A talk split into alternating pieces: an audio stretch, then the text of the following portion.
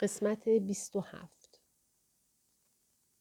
جولی در عوض به زمان گذشته سفر می کرد تا قسمتهایی را که برایش لذت بخشتر بود دوباره زندگی کند. جشن تولدهای زمان کودکیش. سفرهای همراه با پدر بزرگ و مادر بزرگش. اولین عشقش. اولین کتابی که منتشر کرد. اولین گفتگویش با مت که تا سپیده صبح طول کشیده بود و هنوز هم ادامه داشت. ولی جولی گفت حتی اگر مریض هم نبود دلش نمی‌خواست به آینده سفر کند. دوست نداشت داستان لو برود و آخر فیلم را بفهمد.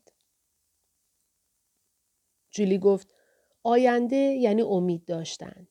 ولی اگر از قبل بدونی قراره چه اتفاقی بیفته چه امیدی باقی میمونه؟ برای چی زندگی می‌کنی؟ برای چی تقلا می‌کنی؟ فورا به تفاوت بین جولی و ریتا فکر کردم. بین فرد جوان و مسنی که جاهایشان با هم عوض شده بود. جولی جوان بود اما آینده ای نداشت و از گذشتهش راضی بود. ریتا مسن بود. آینده داشت ولی گذشتهش او را از پا آورده بود. همان روز بود که جولی برای اولین بار در جلسه خوابش برد. چند دقیقه چرت زد. وقتی از خواب بیدار شد و متوجه شد چه اتفاقی افتاده از خجالت به شوخی گفت که لابد وقتی خواب بوده من در زمان سفر کردم و حتما با خودم می‌گفتم ای کاش جای دیگری بودم. به جولی گفتم که اینطور نبود. داشتم برنامه ای را که در رادیو شنیده بودم به یاد می آوردم که حتما همان برنامه ای بوده که جولی هم شنیده و به اظهار نظری که در پایان همان قسمت عنوان شده بود فکر می کردم. اینکه همه ما با سرعتی برابر که 60 دقیقه در ساعت است در حال سفر به آینده هستیم. جولی گفت پس فکر کنم همه اینجا با هم همسفریم. گفتم همینطوره. حتی وقتی که داری استراحت می‌کنی.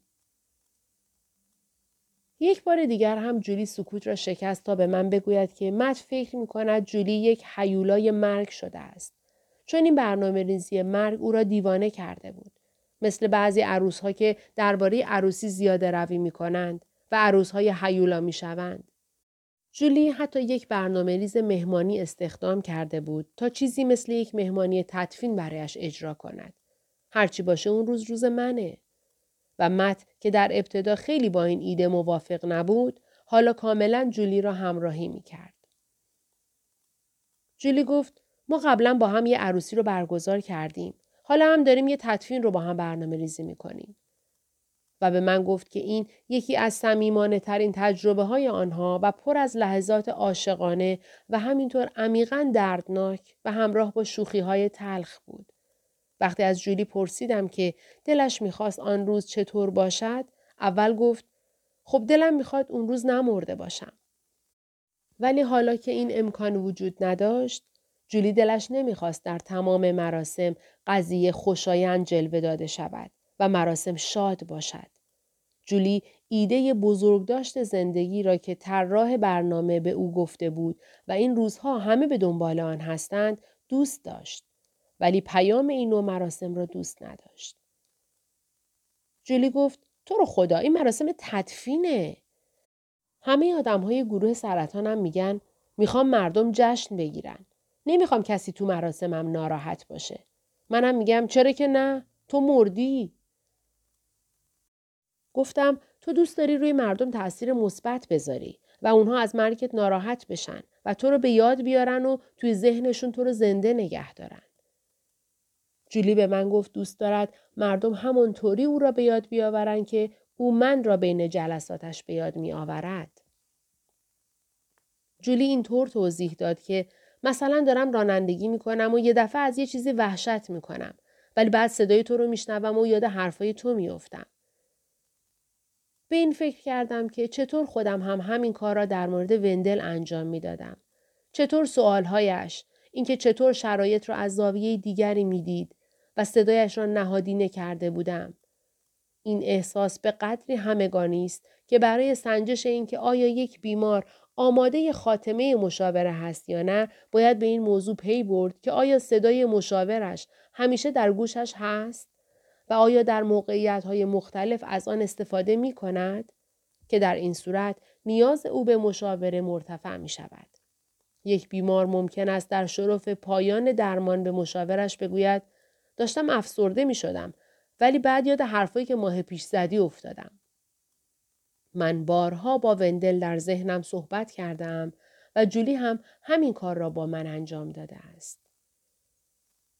جولی گفت شاید فکر کنی دیوونه شدم ولی می‌دونم که بعد از مرگ هم صدات رو میشنوم. هر جا باشم صدات رو میشنوم. جولی به من گفته بود که جدیدن به زندگی بعد از مرگ فکر می کند. با اصرار می گفت که به این قضیه اعتقاد کامل ندارد ولی با وجود این فقط واسه احتیاط به آن فکر می کرد. آیا در آن دنیا تنها می ماند؟ می ترسید؟ جولی هر کسی را که دوست داشت هنوز زنده بود. همسرش، پدر و مادرش، پدر بزرگ و مادر بزرگش، خواهرش و خواهرزاده هایش. چه کسی آنجا جولی را همراهی می کرد؟ و بعد متوجه دو نکته شد. اول اینکه بچه هایی که سخت کرده بود ممکن بود آنجا باشند. البته معلوم نبود خود این آنجا کجاست. و دوم اینکه در حال رسیدن به این باور بود که به طریق معنوی و ناشناخته ای صدای کسانی را که دوست داشت خواهد شنید. جولی خجالت زده گفت اگه در حال مرگ نبودم هیچ وقت این حرف رو نمی زدم. ولی تو هم جز آدمایی هستی که دوستشون دارم. می‌دونم که مشاورم هستی و امیدوارم به نظرت عجیب و غریب نیاد. ولی وقتی به مردم میگم عاشق مشاورم هستم یعنی واقعا منظورم اینه که عاشق مشاورم هستم. با وجود اینکه در طی سالها به خیلی از بیمارانم علاقه من شده بودم ولی هیچ وقت این حرف را به خودشان نگفته بودم. در دوره کارآموزی یاد گرفته ایم برای جلوگیری از سوء برداشت بسیار مراقب حرفهایمان باشیم. راه های زیادی وجود دارد که بدون اینکه وارد قلمرو پرخطر بشویم به بیمارانمان بگوییم چقدر برایمان عزیزند و گفتن دوستت دارم شامل این راه ها نمی شود. ولی جولی گفته بود دوستم دارد و من نمی‌خواستم به دلیل رعایت مسائل کاری به او جوابی کم ارزش بدهم. آن روز به جولی گفتم منم دوستت دارم جولی. جولی لبخند زد. چشمایش را بست و باز به خوابی سبک رفت. حالا در آشپزخانه منتظر جولی ایستادم و به حرفهای آن روزمان فکر می کنم و به اینکه من هم تا مدتها بعد از رفتن جولی صدایش را خواهم شنید. به ویژه در مواقعی خاص مثل وقتی که در تریدر جوز خرید می کنم یا لباس های شسته را مرتب می کنم و بین لباس ها آن راحتی را که رویش نوشته شده ناماسته در تخت خواب می بینم.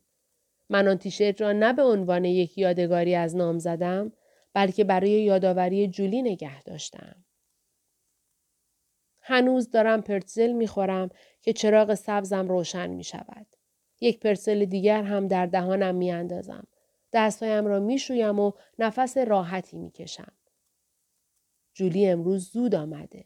هنوز زنده است.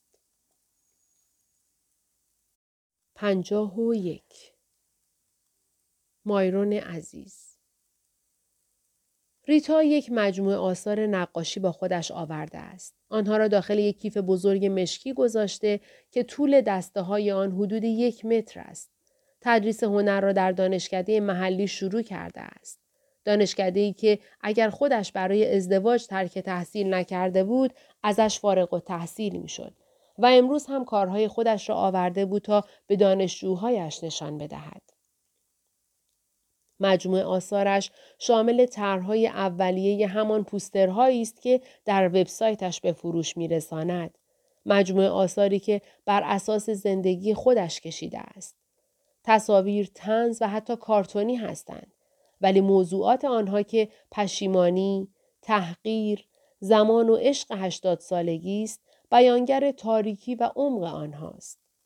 قبلا اینها را به من نشان داده است ولی امروز چیز دیگری را از این کیف بیرون می آورد تا به من نشان بدهد.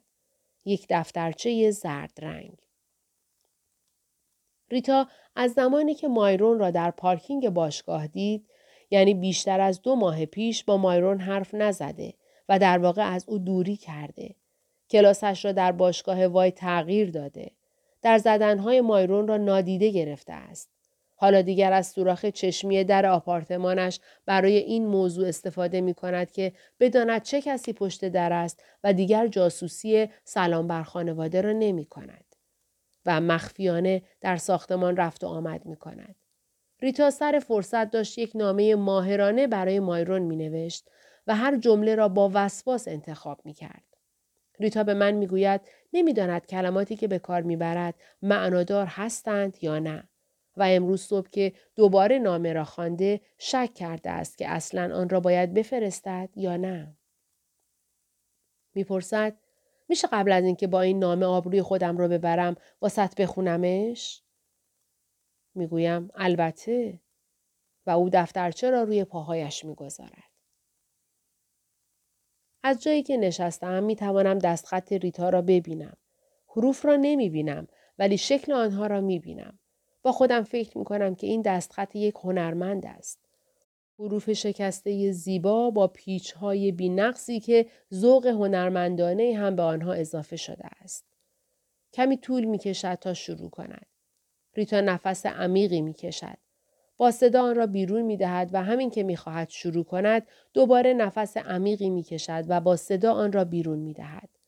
بالاخره شروع می کند. از روی صفحه می خواند. مایرون عزیز و بعد به من نگاه می کند و می پرسد به نظرت زیادی رسمیه یا شاید هم زیادی خودمونیه؟ به نظرت بهتره با سلام شروع کنم یا فقط با مایرون خشک و خالی؟ می‌گویم به نظرم اگه زیادی نگران جزئیات باشی پیام اصلی رو نمی‌تونی برسونی. ریتا شکلک در می آورد. می‌داند منظورم فقط نحوه شروع کردن نامش نیست. می‌گوید باشه. و دوباره به دفترچه خطدار نگاه می کند. با وجود این یک مداد بر می دارد، کلمه عزیز را خط می زند، بعد نفسی عمیق می کشد و دوباره شروع می کند. ریتا اینطور می خاند. مایرون بابت رفتار غیرقابل توضیحی که در پارکینگ داشتم عذر می خواهم. کار خیلی ناشایستی بود و من بابت آن یک عذرخواهی به تو بدهکارم و قطعا باید برایت توضیح بدهم چون این حق توست. پس می‌خواهم همینجا برایت توضیح بدهم و بعد تو دیگر با من کاری نخواهی داشت. لاپوت صدایی مثل یک م ناخواسته از من شنیده چون به من نگاه می کند و می‌پرسد چیه؟ زیادی بود؟ می‌گویم داشتم به همون حکم زندان فکر می‌کردم. اینطور که من متوجه شدم تو فکر می‌کنی مایرون هم با سیستم مجازاتی تو موافقه. ریتا کمی به حرفم فکر می‌کند. بعد چیزی را خط می‌زند و به خواندن ادامه می‌دهد. ریتا همچنان از روی دفترچه می‌خواند. مایرون صادقانه بگویم اول نمی‌دانستم چرا به تو سیلی زدم فکر می کردم به خاطر این بود که با آن زن که راستش را بخواهی اصلا هم در شعن تو نبود بیرون می رفتی. ولی از آن مهمتر نمیفهمیدم چرا چند ماه طوری رفتار می کردیم انگار با هم هستیم و اینکه چرا گذاشتی این گونه اشتباه برداشت بکنم و بعد از شر من خلاص شدی. می‌دانم که تو هم دلایل خودت را داشتی. تو می ترسیدی که اگر با من رابطه عاشقانه ای را شروع کنی و خوب از آب در نیاید دوستیمان از بین برود. می ترسیدی اگر رابطه من خوب پیش نرود به خاطر اینکه در یک ساختمان زندگی می کنیم معذب بشویم. انگار دیدن تو با آن زن که صدای وراجیش را از دو طبقه بالاتر حتی وقتی تلویزیونم روشن بود هم می شنیدم من را معذب نمی کرد. ریتا به من نگاه می کند و ابروهایش را با حالتی پرسشگر بالا می برد و من سرم را به نشانه منفی تکان می دهم. ریتا چیزی را از نامه حذف می کند. اینطور ادامه می دهد. ولی مایرون حالا تو می‌گویی که حاضر این ریسک را بپذیری؟ می‌گویی من ارزش این ریسک را دارم. وقتی این حرف را در پارکینگ گفتی من مجبور بودم فرار کنم چون نمی‌دانم باور می‌کنی یا نه ولی دلم برایت سوخت. دلم برایت سوخت چون اصلا نمیدانی اگر من را وارد زندگیت بکنی چه ریسکی انجام داده ای. اگر ماهیت اصلیم را به تو نگویم انصاف را در حق تو رعایت نکردم. یک قطر اشک روی صورت ریتا می لغزد و بعد یکی دیگر. ریتا دستش را در جیب کناری کیف نقاشی هایش می کند که آن را با چند دستمال پر کرده است. مثل همیشه یک جعبه دستمال کاغذی با فاصله نیم متری از او قرار دارد و باز هم از اینکه دستمال بر نمی دارد عصبانی می شوم. کمی گریه می کند. دستمال های استفاده شده را در جیب کیف می گذارد و بعد دوباره به دفترچه نگاه می کند. می خاند. تو فکر می کنی گذشته من را می دانی. ازدواج های من، اسم و سن بچه هایم و شهرهایی که در آن زندگی می کنند و اینکه من زیاد آنها را نمی بینم. خب زیاد کلمه درستی نیست. باید می گفتم که اصلا آنها را نمی بینم. چرا؟ چون از من متنفرند. گلوی ریتا می گیرد. بعد به خودش مسلط می شود و ادامه می دهد. مایرون چیزی که نمیدانی و حتی همسران دوم و سوم من هم تا حدودی از آن بیخبر بودند این است که پدر بچه هایم شوهر اولم ریچارد الکل مصرف می کرد و وقتی مصرف می کرد بچه های من را بچه های من را گاهی با حرفهایش و گاهی هم با دستهایش اذیت می کرد. طوری آنها را اذیت می کرد که حتی نمی توانم دربارش بنویسم. آن موقع سرش فریاد می زدم که این کار را نکنند. التماس می کردم و او هم سر من داد می زد و اگر خیلی مست بود من را هم اذیت می کرد. و من که نمی‌خواستم بچه ها این صحنه را ببینند دیگر کاری انجام نمی‌دادم. میدانی در عوض چه کار می کردم؟ می‌رفتم یک اتاق دیگر. شنیدی مایرون؟ شوهرم داشت بچه ها را اذیت می کرد و من می‌رفتم یک اتاق دیگر. و درباره شوهرم این فکر را می کردم که داری برای همیشه نابودشون می کنی. جوری بهشون آسیب می‌زنی که دیگه هرگز خوب نمیشن و می‌دانستم که خودم هم داشتم آنها را نابود می‌کردم. ولی گریه می‌کردم و هیچ کاری انجام نمی‌دادم. حالا گریه ریتا به قدری شدید شده است که دیگر نمی‌تواند حرف بزند. دستهایش را روی صورتش گذاشته و گریه می کند. وقتی که آرام می شود زیپ کیف نقاشی هایش را باز می کند دستمال های کثیف را بیرون می آورد. آنها را روی صورتش می کشد. انگشتش را به زبان می زند و دفترچه را ورق می زند. شاید این سوال برایت پیش بیاید که چرا به پلیس زنگ نمی زدم. چرا خانه را ترک نمی کردم و بچه ها را با خودم نمی بردم. آن موقع به خودم می گفتم که هیچ راه نجاتی ندارم. نمی توانم هم از بچه ها مراقبت کنم و هم بدون مدرک دانشگاهی یک شغل مناسب پیدا کنم.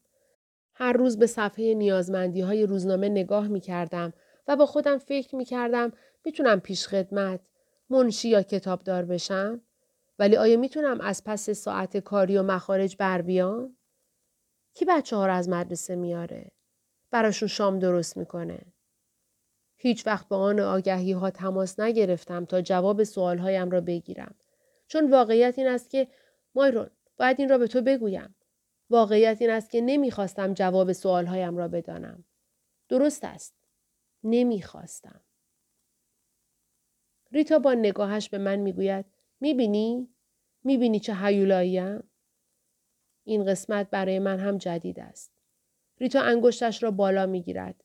با این کار از من می‌خواهد صبر کنم تا بر خودش مسلط شود و بعد به خواندن ادامه می‌دهد. وقتی که بچه بودم خیلی احساس تنهایی می کردم. این یک بهانه نیست فقط دارم توضیح می دهم که فکر این که با چهار بچه تنها زندگی کنم و یک شغل بی انجام با هشت ساعت کار روزانه داشته باشم برایم قابل تحمل نبود. دیده بودم که چه بر سر زنان مطلقه می آید. مثل جزامی ها از جامعه ترد می شدند و با خودم می گفتم نه متشکرم. تصور می کردم که هیچ فرد بزرگسالی را نخواهم داشت تا با او صحبت کنم و بدتر از آن اینکه تنها راه نجاتم را از دست خواهم داد. دیگر نه وقت و نه امکانات نقاشی کردن خواهم داشت و نگران بودم که تحت همه این شرایط ممکن بود وسوسه شوم و دست به خودکشی بزنم. من ماندنم را اینطور توجیه می کردم که یک مادر افسرده برای بچه ها بهتر از یک مادر مرده است. ولی مایرون یک حقیقت دیگر هم وجود داشت. اینکه من نمی‌خواستم ریچارد را از دست بدهم. صدای غمگینی از گلوی ریتا خارج می شود و بعد از آن اشکهایش سرازیر می شود. چشمایش را با دستمال های کثیف پاک می کند. ریچارد از او متنفر بودم. درست است. ولی عاشقش هم بودم. یا بهتر است بگویم آن ریچاردی را دوست داشتم که الکل مصرف نمی کرد. باهوش و شوختب بود و می‌دانم که این حرف عجیب است. ولی می‌دانستم که دلم برای همصحبتیش تنگ می شود. به علاوه از اینکه بچه ها با ریچارد تنها بمانند هم به خاطر مست کردنها و رفتارش نگران بودم. پس می توانستم بر سر اینکه بچه ها تمام وقت پیش خودم بمانند با او بجنگم و او که هر روز سر کار بود و بعد هم تا دیر وقت با دوستانش قرار شام میگذاشت حتما موافقت می‌کرد و از این فکر که ریچارد حتما به راحتی کوتاه میآید به شدت دلخور می شدم. ریتا دوباره انگشتش را به زبان می‌زند تا صفحه دفترچه را عوض کند. ولی کاغذ چسبیده و چند بار تلاش می کند تا صفحه را از بقیه جدا کند. یک بار که خیلی شجاع بودم به او گفتم می‌خواهم ترکش کنم. یک تهدید تو خالی نبود مایرون. جدی می‌گفتم. تصمیمم را گرفته بودم. پس به او گفتم و ریچارد هم فکر می‌کنم اول جا خورده بود. به من نگاه کرد. ولی بعد لبخندی روی صورتش ظاهر شد. شیطانی ترین لبخندی که در عمرم دیدم و بعد به آرامی با صدایی که از قصد شبیه قررش بود به من گفت اگه بری هیچی نداری. بچه ها هم هیچی ندارن. پس منتظر چی هستی ریتا؟ برو. و بعد زد زیر خنده. خنده ای زهرالود و من همان موقع فهمیدم زدن این حرف فکر احمقانه ای بود. می‌دانستم که میماندم ولی برای اینکه بمانم و در آن وضعیت زندگی کنم همه جور دروغی به خودم می‌گفتم. به خودم می‌گفتم که تمام می شود. ریچارد مصرف الکل را کنار می‌گذارد و گاهی وقتها هم حداقل برای مدتی مصرف را کنار میگذاشت. ولی بعد جای مخفی بطریهایش را پیدا می کردم. بطری هایی که از پشت کتاب های قانونش در کتابخانه پیدا بود یا لای پتو پیچیده و بالای کمد بچه ها پنهان کرده بود و دوباره قیامت به پا می شد. می‌دانم الان به خودت فکر می کنی که دارم بهانه می آورم. که دارم مظلوم نمایی می کنم. همه اینها درست است.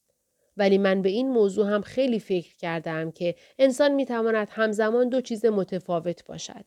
به این فکر کردم که علا رقم این که اجازه می دادم چه بلاهایی سر بچه هایم بیاید چقدر آنها را دوست داشتم و اینکه ریچارد هم باورت بشود یا نه چقدر بچه ها را دوست داشت. به این فکر کردم که چطور بچه ها و من را اذیت می کرد و در عین حال ما را دوست داشت و با ما می خندید و به بچه ها در تکالیفشان کمک می کرد و در مسابقات کوچک آنها را آموزش می داد و وقتی با دوستانشان اختلاف پیدا می کردن راهنماییشان می کرد.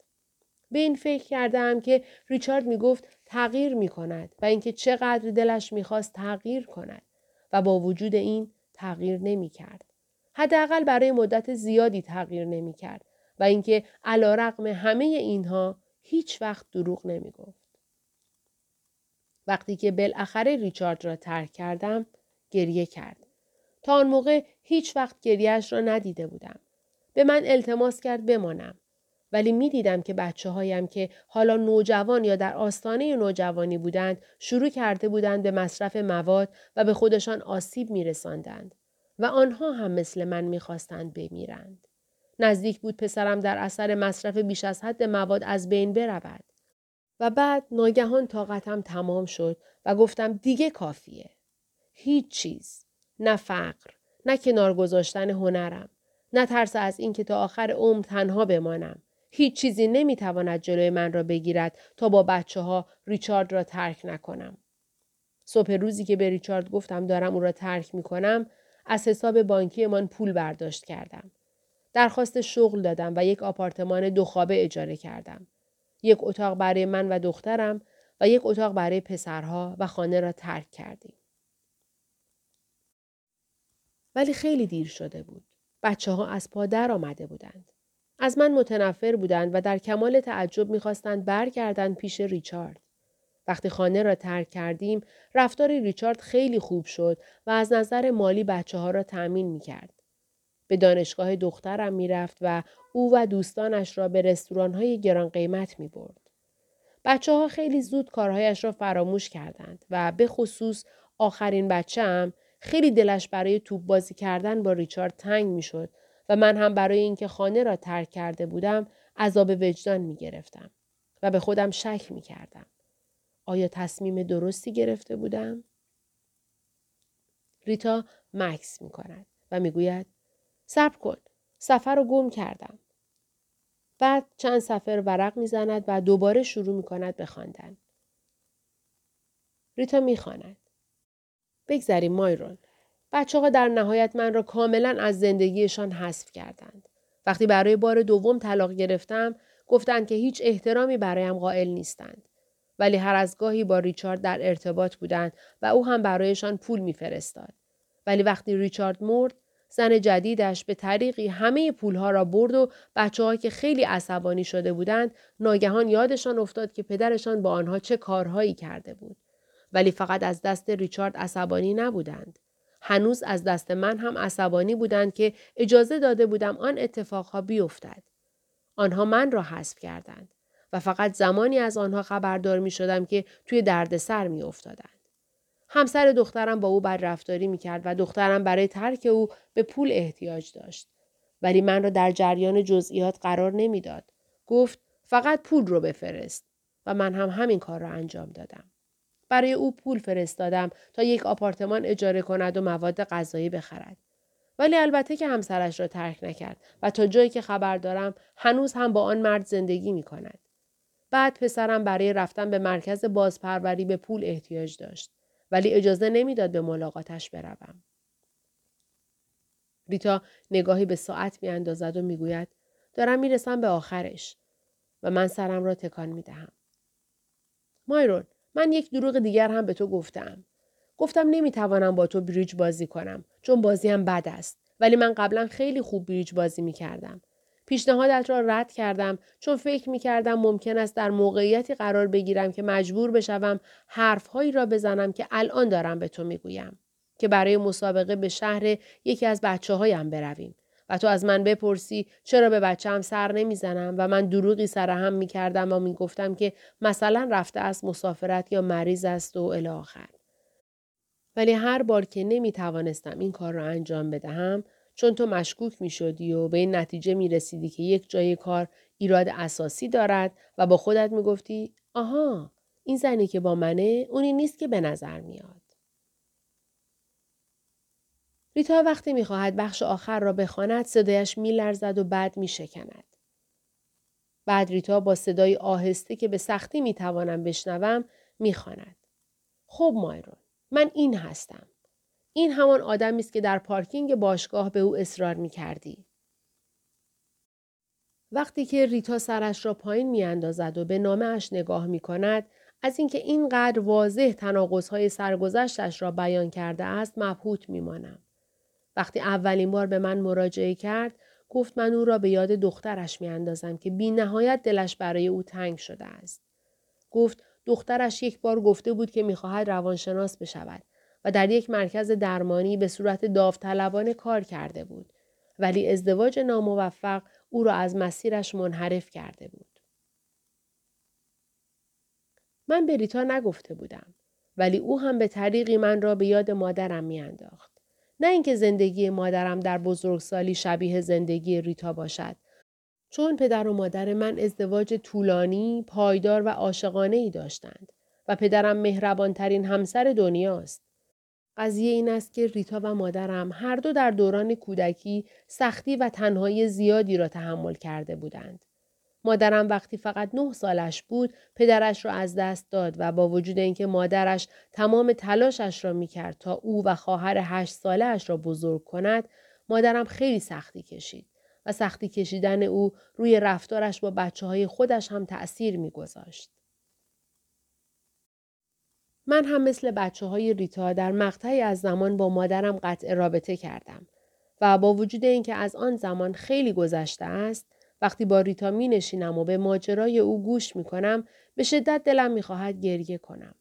آن هم نه برای رنجی که خودم کشیدم بلکه برای مادرم و هر چقدر هم که در گذشته به رابطه هم با مادرم فکر کرده بودم هیچ وقت تا به امروز احساس او را درک نکرده بودم. من تصور می کنم که همه بزرگسالها باید این فرصت را پیدا کنند تا پای صحبت پدر و مادرها بنشینند.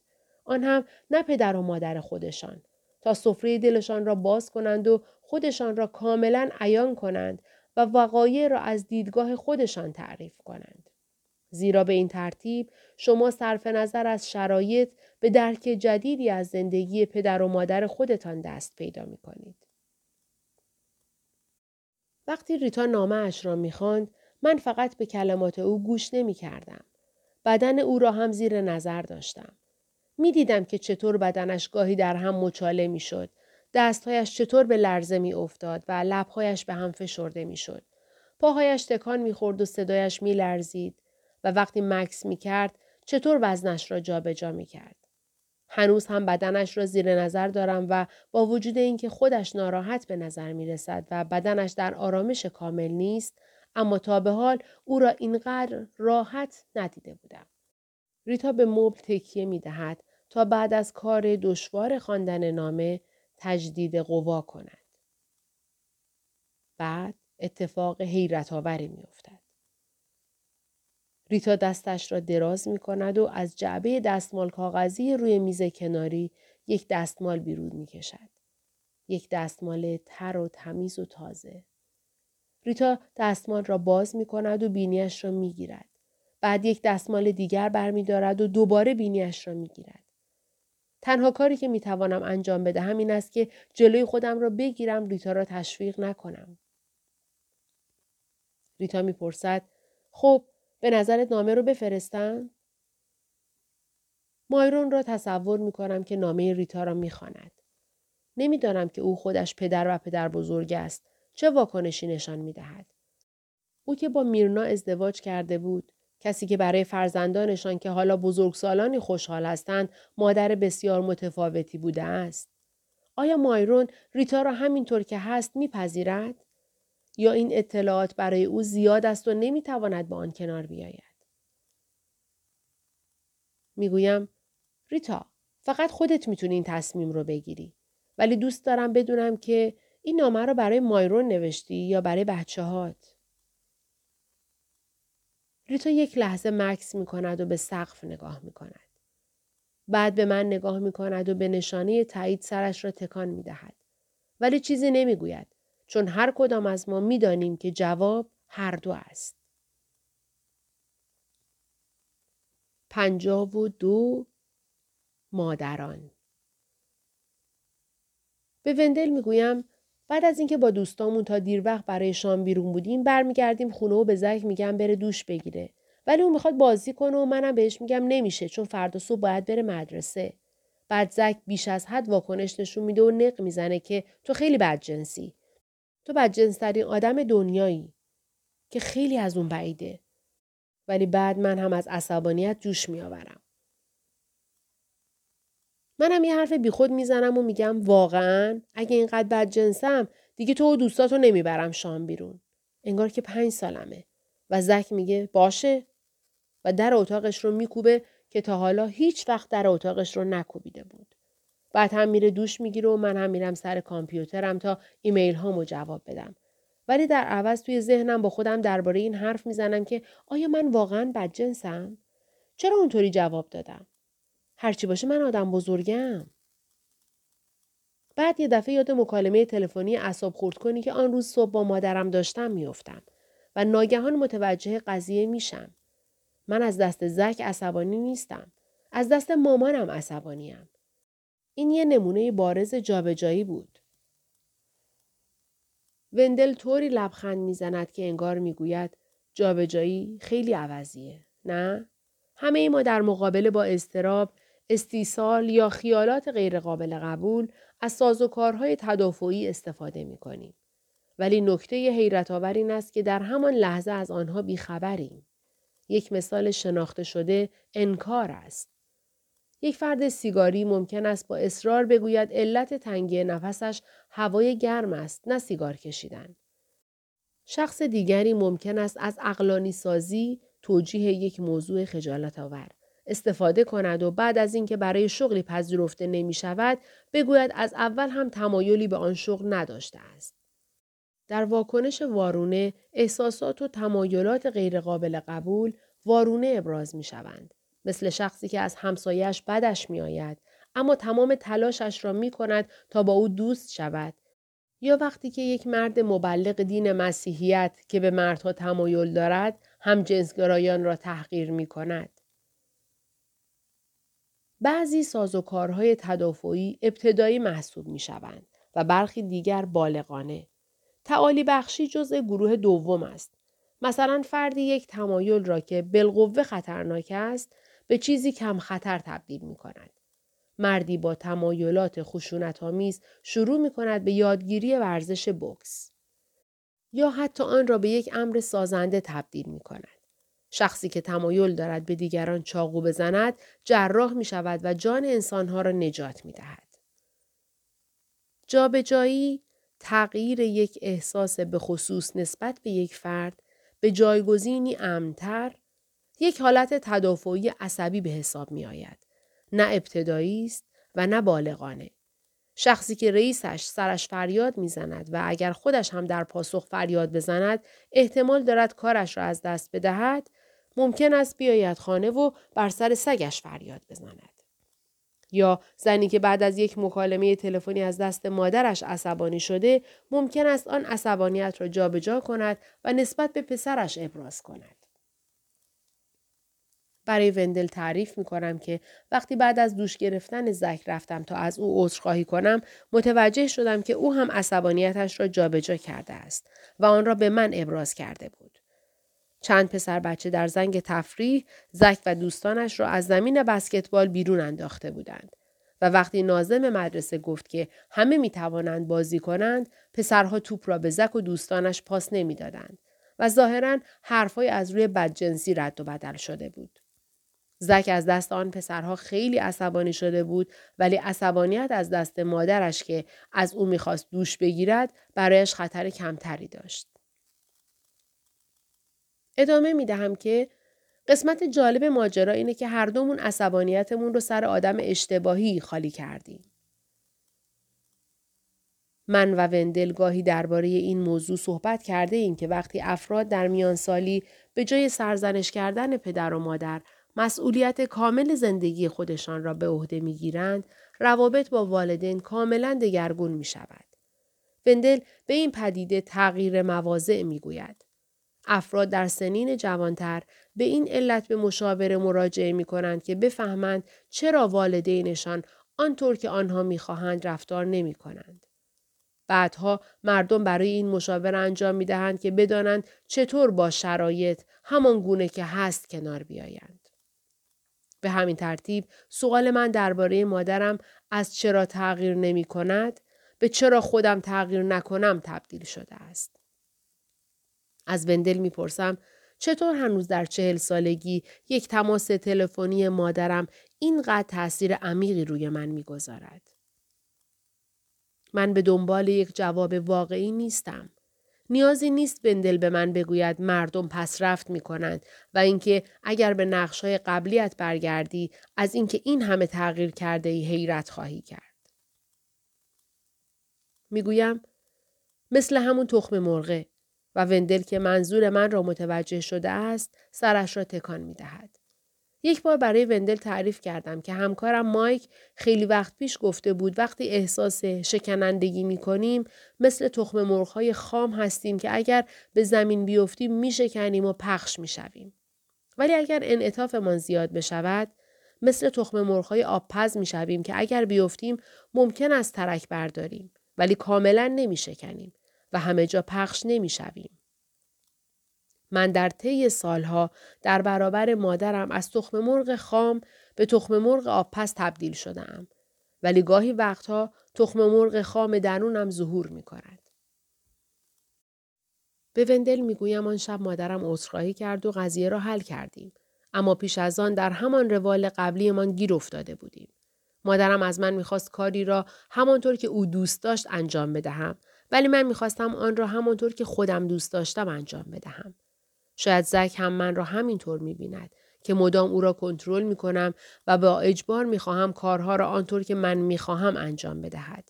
همه این کارها را به اسم عشق و اینکه صلاح فرزندانمان را می‌خواهیم انجام می‌دهیم.